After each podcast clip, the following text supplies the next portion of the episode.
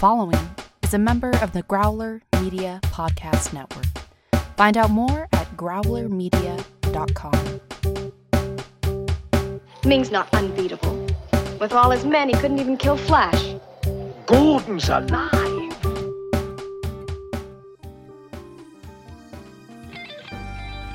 Welcome to Flash Gordon Minute, presenting your hosts from Minute of Darkness and the Cosmic Geppetto podcast, Brad, and introducing your intrepid explorer of Planet Mongo, Eric.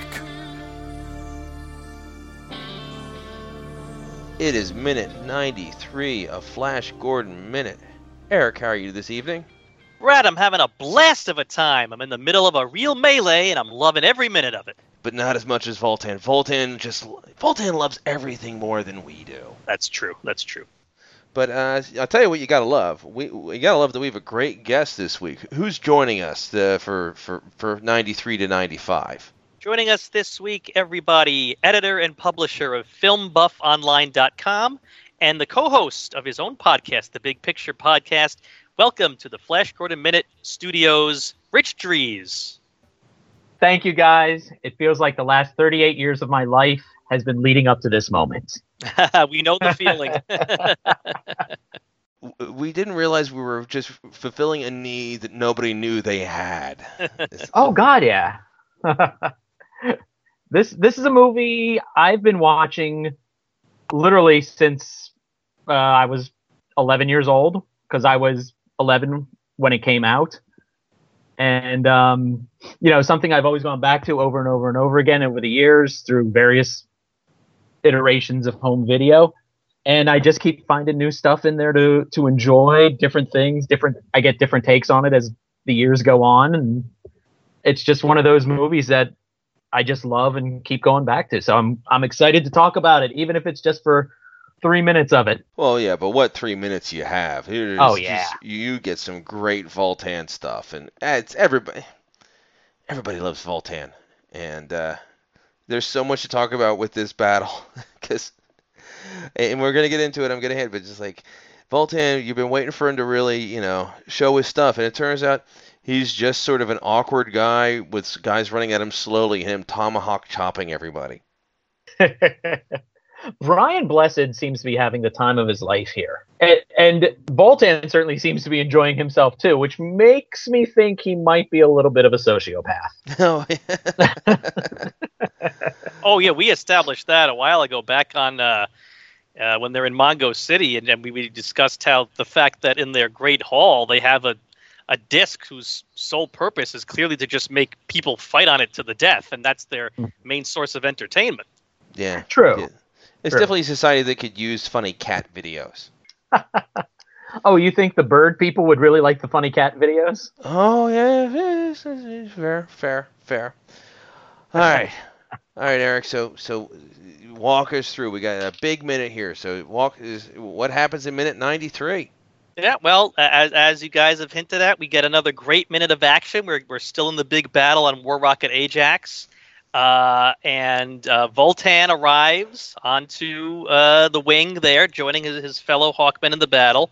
And as he as he sticks his axe into the Mongorai soldier, uh, he makes a noise, and I can't quite tell if he's going "da" like just just you know a big grunt of you know war noise or if he's actually saying die because you know obviously when he was screaming dive last week uh, we commented on how it sounds so almost like he was saying die is he actually saying die here or is he is it just a just a rah is it just a grunt of adrenaline That's an excellent question, uh, Rich. What's your what's your take on it?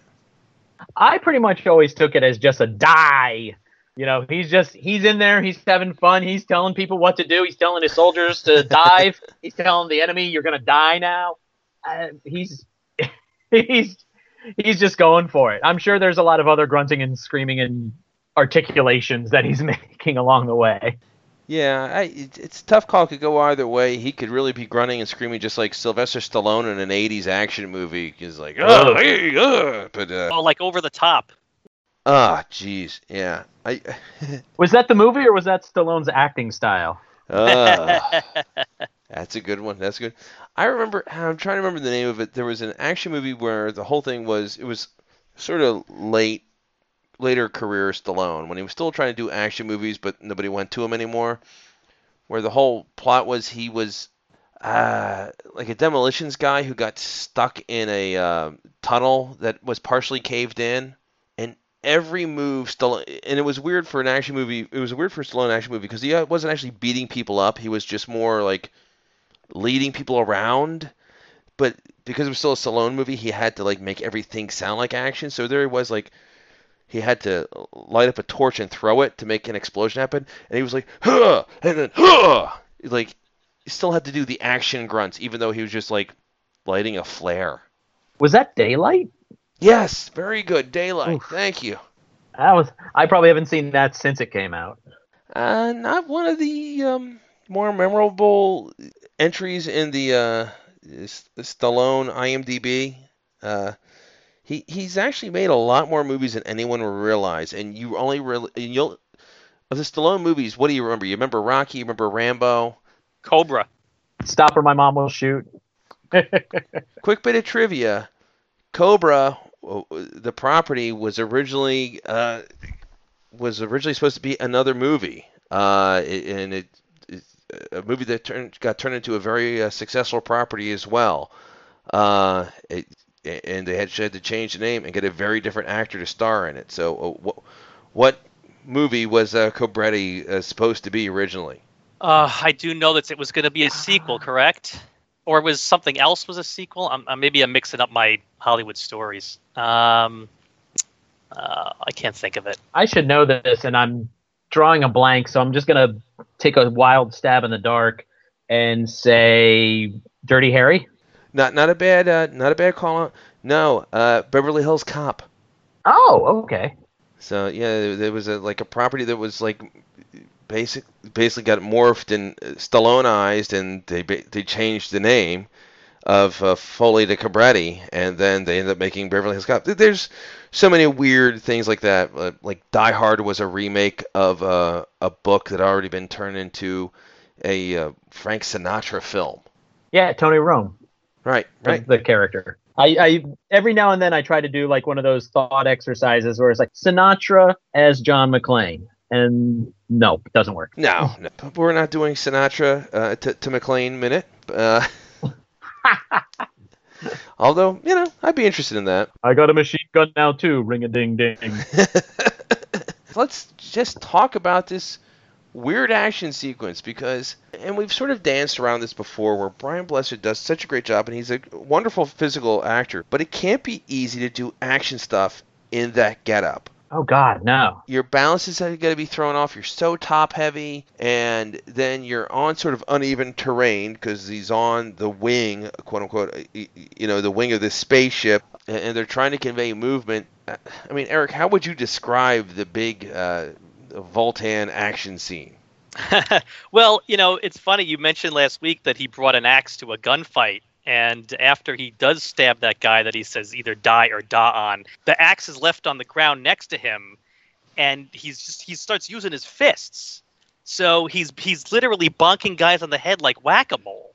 And, and he's winning. I mean, how is he not shot? Not shot, or, and they just sort of and they're not even running fast. They just sort of saunter up to him, and they just you know, El Kabongs him. You're you're getting that great sound effect that we heard earlier in the movie when he whacked uh, d- during the football extravaganza, when he was uh, hit, hitting the guys the, uh, on top of the head, and just just great bong sound.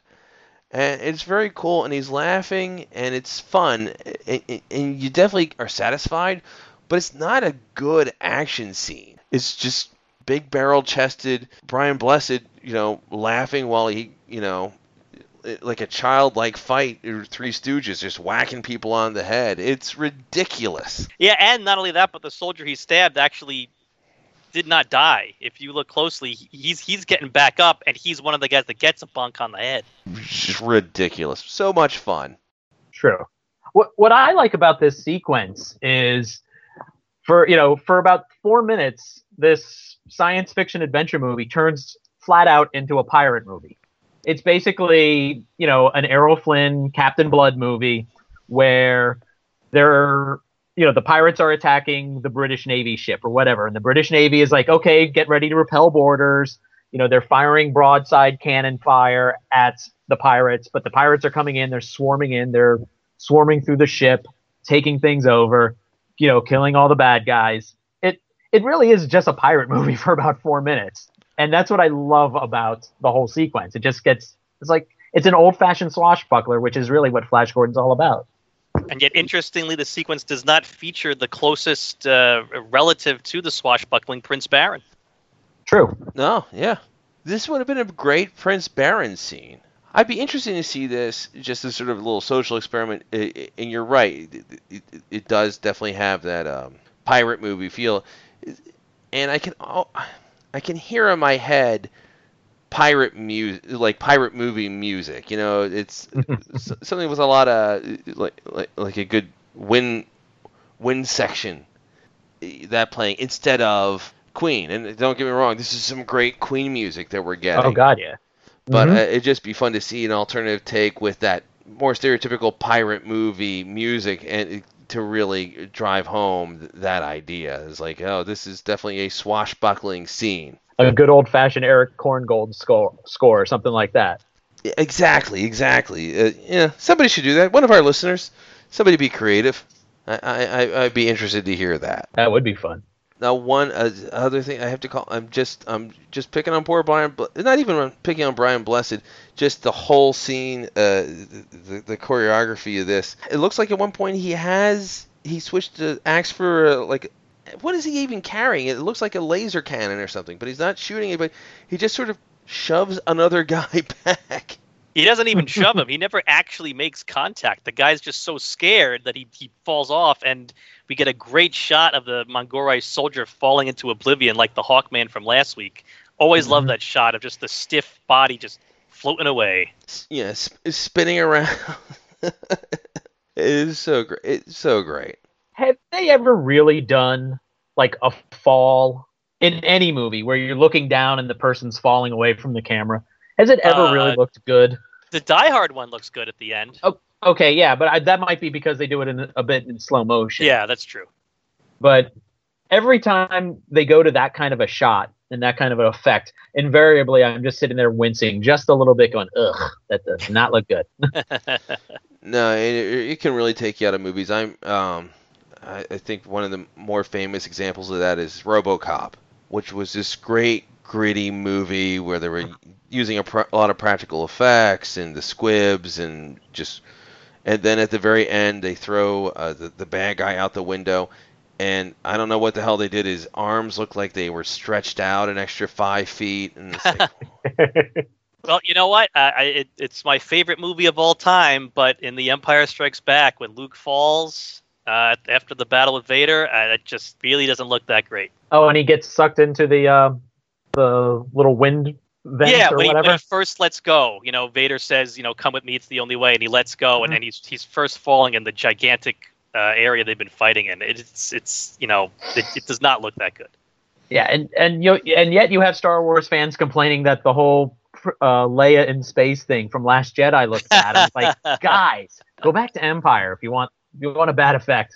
Whenever there's a new version of a movie that you love, or a new iteration, or a, a, a a 30 year later sequel, uh, and often there's problems with them, but it's sometimes there's problems with those movies that are actually in the original movies that you love. And best example, Indiana Jones and the Crystal Skull. And I'm not saying that that was a good movie. You better not. No. However, some of the complaints that they had about that movie, if you actually are actually were in the original Indiana Jones, we were in Raiders of the Lost Ark. Now, obviously, they didn't have a Shia LaBeouf problem, but they would talk about how ridiculous the end was. It's like you know, some of the things that people would complain about that were wrong with the end, where Indy Indy wasn't really in control of the situation and was just sort of along for the ride. It's like that's exactly what happened at the end of Raiders his, his solution was just sort of to, for some reason close his eyes. Again, I am not defending Crystal Skull, although I liked it about 15% more than the average uh, fan, but I still realize it was the weakest of the movies. I enjoyed Karen Allen in it. I thought her return was, you know, she just stepped right back in that role like she had never stopped being Marion.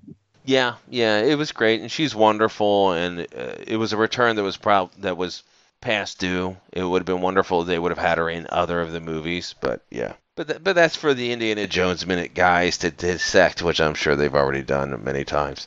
Well, we talked a lot last week about uh, uh, and why Flash uh, feels so drawn to help him out. Uh, I have a bigger question though. When we last saw Biro, he was hanging on with his Hawkman helmet on, and now we cut to him, and his helmet's missing. So the dude's been shot. He's got to detonate this bomb, uh, but I guess he took time to take off his helmet and throw it away. There are so many ridiculous things with Biro in this minute. First, Flash is like, well, you know, he's showing his concern, and Biro's like, he just winged me. He's like, then why are you laying down? and why have you not blown up the bomb either if he just winged you? Why does Flash need to press the button? I, I think Biro was just trying to downplay it. He's like, don't worry about me. I'm fine. Don't worry. They just winged me. You get back to, you know, kicking everybody else's behind. And he might have been just trying to get Flash to get back into the fight instead of worrying about him. Because he's an old soldier and he knows at some point he's probably going to die on the battlefield. And he pretty much thought, well, maybe this is it. That that's all well and good, except for Biro does have a pretty big responsibility in this battle. It, it, it's not just you know he's winged, but he can't push the button to blow up to set off the explosive. That really needs to happen. Let, us talk about True. that mine here. What purpose does this mine serve? So it blows a hole in the hull for them to get in, but they could also just go in during any of the bunch of doors that were opened to let the soldiers come out to shoot at them. So what what exactly is the purpose of this mine? Those doors could have been, you know, once the soldiers come out, closed automatically, locked, or something like that. Yeah, They're they're making their own door that you know can't be uh, shut on them. I don't know. The soldiers thought. seem to still be coming out. I don't know. Yeah, it's definitely uh, the logic's a little thin. It really is just a thing. Is it's cool to have. It, probably just twofold. It's nice to have a nice, ex- a big explosion. Yeah, it, it's and story. the tension of the yeah, it's all story malarkey, but it doesn't hold up fantastic. Uh, again, it's just giving it another chance to show how much cooler Flash is than everybody else on the planet because he has to show concern for Biro. it, to to the point that when when the mine does go off, Flash basically you know throws himself over Biro to avoid any you know shrapnel and stuff flying around. You know he's he's like this guy's hurt. I'm going to protect him when this thing goes off. Which I was like, that's just kind of Flash being self-sacrificing the way he's going to self-sacrifice himself with flying Ajax into the um, electrical field in a couple of minutes. Eric, you're completely right. This scene it, it, it doesn't hold up fantastic sense. It's just, hey, we need to show again how Flash is a Flash is just a nice guy. Is that's really his superpower. It Mhm. also gives us a, another great Voltan moment because I've always loved his expression uh, Yes. as the mind blows up. This perverse grin with the eyes looking up and this really wicked laugh as the explosion goes off. It, it, yet another great Brian Blessed moment. That's right here in my uh my notes here. I said Yeah. the cut back to Voltan when his eyes are open and he's grinning maniacally. Oh, and he's got some crazy eyes. He has got some crazy eyes. Oh, I know. and there's a there's a cool uh, um, behind the scenes tidbit here that Brian Blessed uh, uh, I heard him once give in an interview that during this battle he was making the gun sounds with the gun. He was going like you know pew pew pew pew pew, and they had to you know they, they had to reset up and reshoot the scene because they're like uh, Brian you, you- you can't do that while, while we're filming. Really? Yeah. I've heard that about a couple of different people, like on shoot. I think maybe on the set of one of the recent Star Wars movies Yeah, Laura, or Laura Dern did it in um, Last Jedi. And I know Chris Pratt did it for uh, Guardians. and and who's to say I would probably do the exact same thing in any one of their shoes. It must be so disappointing when you get on set and you have the you know the ray gun, and then you put the first time you pull the trigger and there's no sound. It's like what? What? What do you mean? They, what do you mean they add it po- in post? if if you look closely at, at, at there's a very specific shot where Laura Dern does shoot in The Last Jedi, um, and you actually can see her lips moving. They actually left in her lips moving, doing the pew noise. You- They might not. They might even have she might even be able to hear it, except for uh, you probably can't hear anything over the sound of Dave Palace complaining about the movie wherever you are. If the folks aren't familiar, Dave Palace is a wonderful friend of this show and uh, the Cosmic Geppetto podcast, and he is uh, just violently angry about uh, Last Jedi. One of my funniest moments in podcasting was just listening to Dave lose his mind about that movie, and especially Laura Dern's character. Wow, really? Oh yeah, yeah. I don't know. Maybe because I went into it as a Rian Johnson fan. You know, I was like, this is not going to be your typical Star Wars movie, so I'm kind of ready for that. And so it didn't throw me for a loop as it seems to have thrown some folks. It's one of those weird things where every uh, I I talked with him and I talked with someone else who was a fan of the movie, and they each made their cases. That Each of their cases were completely right. Every complaint Dave had was right on and then uh, every positive thing said by the other people on the panel was dead on. It's like it just really depends if you, for whatever reason, decide to like it, then you love all the cool stuff and you dismiss all the bad stuff. If you decide to hate it, you're gonna, you know, agree with all the bad stuff and ignore all the good stuff. It's just that movie. Oh yeah, unfortunately, it's it's it's one of those weird movies where you know just it splits folks right down the middle obviously what you can't split down the middle is Flash Gordon. You just gotta love this thing. I distrust anybody who doesn't love this movie. oh, fantastic. Uh, I do not have anything else for this minute specifically, but I do have two little administrative tidbits I want to throw out there. One of them is my memory uh, was only slightly faulty earlier uh, in this episode. The movie I was thinking of the, uh, when you asked about what Cobra had been developed as, and I thought it was supposed to be a sequel or something like that, I was thinking of that Masters of the Universe was supposed to have a sequel, and that morphed into the movie Cyborg. Yes. First off, just the idea that they could look at anything involving that movie and it's like, oh yeah, there's definitely going to be a second one of these. Golan Globus had a lot of uh, ambition and maybe not the talent to realize it all. Yeah, it was. a Uh, boy, that the cyborg. Uh, the people aren't familiar. That was early Jean Claude Van Damme. Mm-hmm. Just really bad. Really, I mean, you know, Jean Claude. Not that there's a period of Jean Claude Van Damme that didn't uh, have questions. Funnel, funnily enough, um, I remember going to see this all kind of somehow relates. I went to see um, RoboCop when it came out in the theaters with a friend of mine, uh, Maura, and we were sitting there watching the trailers, and the trailer for Masters of the Universe came up, and I do remember both of us kind of just turning to each other and going, Frank Langella is Skeletor? It was just like one of those we couldn't believe we were hearing and seeing that of all and, things. And little did you know that that was probably the least of that movie's problems. Oh yeah. True. No, you're like, yeah, yeah, Frank Langella Skeletor. That, that, that's that's he fine. was probably the best part of the movie. and doesn't his character and doesn't Skeletor fall to his doom in that too? Uh, I believe he does. Okay. Spoiler alert, everybody. And uh, like Ming, you, you sort of have a post credit. Oh no, he's actually still alive. Uh, to to hint at a sequel that just won't happen. It's all connected. So, uh, Eric, uh, uh, did you say you had another administrative uh, note? Yes, we were corrected on something we said last week when we had uh, the Robinson brothers from the Godfather Minute on. Uh, someone, and it might have even been me, suggested that Live and Let Die was the first Bond theme sung by a man. However, mm. oh, in I... in promoting this show in the Godfather's uh, fan club on Facebook, Fredo Corleone's Mickey Mouse Nightclub, uh, e- uh, eagle-eyed and eagle-eared Stuart Watson corrected us and said, actually, Tom Jones sung the theme to Thunderball, and that was before Live and Let Die.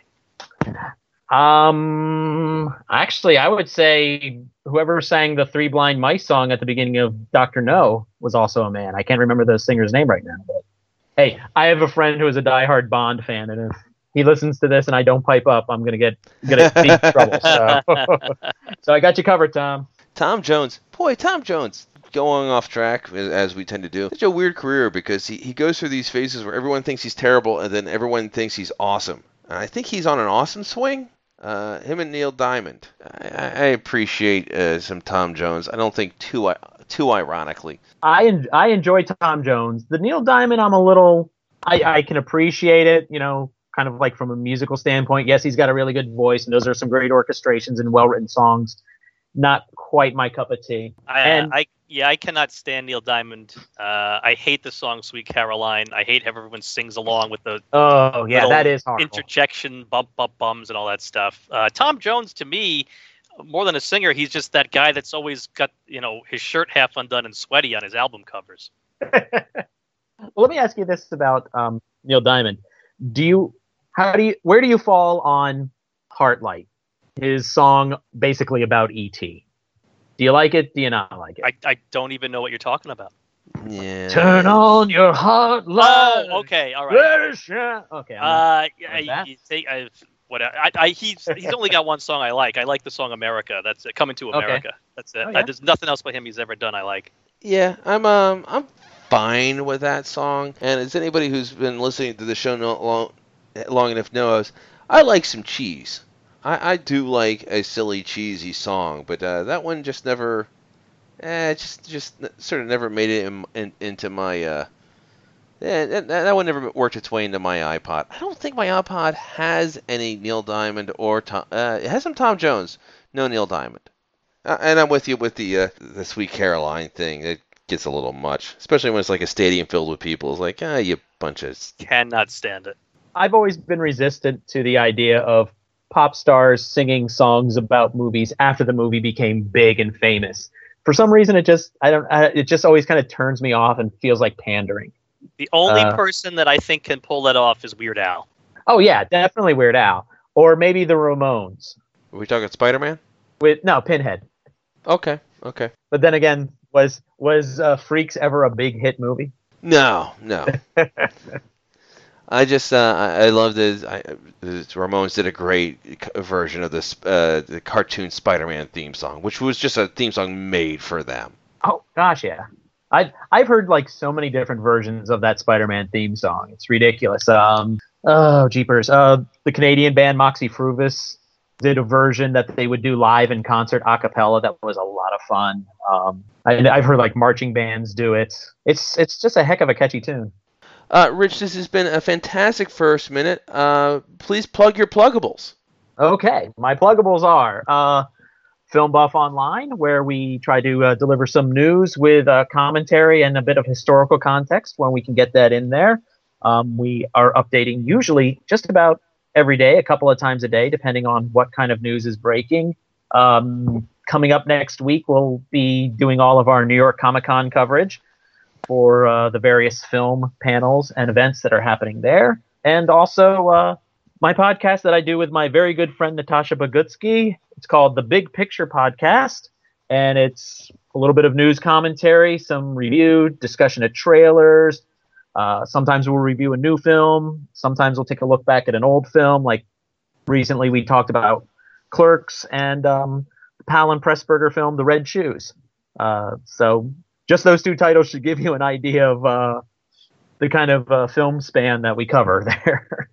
and um, that can be found at bigpicturepod.com. Very cool. Recommend everyone check it out. Uh, you, you're talking about uh, reviewing trailers. What what have your thoughts been of the Captain Marvel trailer that just came out a week or so ago? I liked it. It's a nice, uh, tasty tease of what they have in store for that movie. Uh, I'm excited to see the 90s, or at least how the 90s looked in the Marvel Cinematic Universe. See if it matches up to my memory of the 90s. It's not like the oh my god, I just saw the Incredible Hulk trailer. You know that that feeling I had like 10 years ago when the MCU was starting. You know, it's like, oh, okay, it's another MCU movie. Good. You know, looks consistent with everything we've seen before. Oh, cool, Skrulls.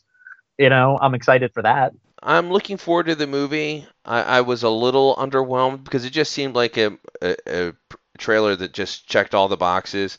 It wasn't anything with a big left turn, or I thought that was really fun. And I love the trailers for Guardians of the Galaxy, possibly because they just were able to use some really cool music that sort of s- surprised you. But uh, it, I'm still looking forward to the movie, uh, and I thought it definitely wasn't a bad trailer. I just wasn't not completely knocked out by it. Yeah, it was it was serviceable. You got the job done. Uh, speaking of getting the job done, Eric, uh, where can people find out more about us getting our job done? Oh, that was such a reach. What was that? What'd you just whisper? That was such a reach. Oh. we get the job done on Facebook in the Flash Gordon Minute Listeners Vortex. We get the job done on Twitter, Flash Gordon Pod. And we try to get the job done on email, flashgordonminute at gmail.com. I try so hard, and sometimes these segues work real well, and sometimes it's like, oh, I just, just, just, just a swing and a miss. Brad, no one's paying us. Don't worry about it. Yeah, so uh, we always uh, love to get our ratings, reviews in iTunes. The more people that uh, rate and review us, the more uh, uh, visibility we get. Uh, the more people can join our fun. And you know, Eric, this has been a fun first minute. And you know, usually I complain. I have my complaints and I have my worries and my concerns. I'll tell you what. I'm feeling fantastic. Uh, we have a great guest. We're in some great minutes, and we're getting so close to the end of this movie and uh, this just adventure we've had. Uh, I'm feeling great, but our listener, Susan Hill, she has a worry. Oh, our friend Susan from from the previously mentioned Facebook uh, page. Yeah, Susan, she's amazing. She uh, gives us great feedback and great input on our Facebook page. And she said, and I'm going to just quote here people in her office keep putting the kettle on without closing the lid all the way, which means the pressure doesn't build up, there's no auto shut off, and, and she's worried she's going to die in a huge office fire, and she wants to know who is going to save her. Oh well, listen. If you're worried about your tea or your coffee brewing, um, which uh, you better hope I'm not in your office if it is coffee, because the smell of coffee literally makes me physically ill. Uh, so if you're going to explode, if your your tea's not whistling, if you're going to vomit from smells that you think are gross that the rest of the world likes, don't worry about it, Susan. Flash will save every one of us. Attention listeners! You can follow us on Twitter at Flash Gordon Pod and join the conversation on Facebook in the Flash Gordon Minute Listeners Vortex. Stay tuned for our next thrilling episode of Flash Gordon Minute.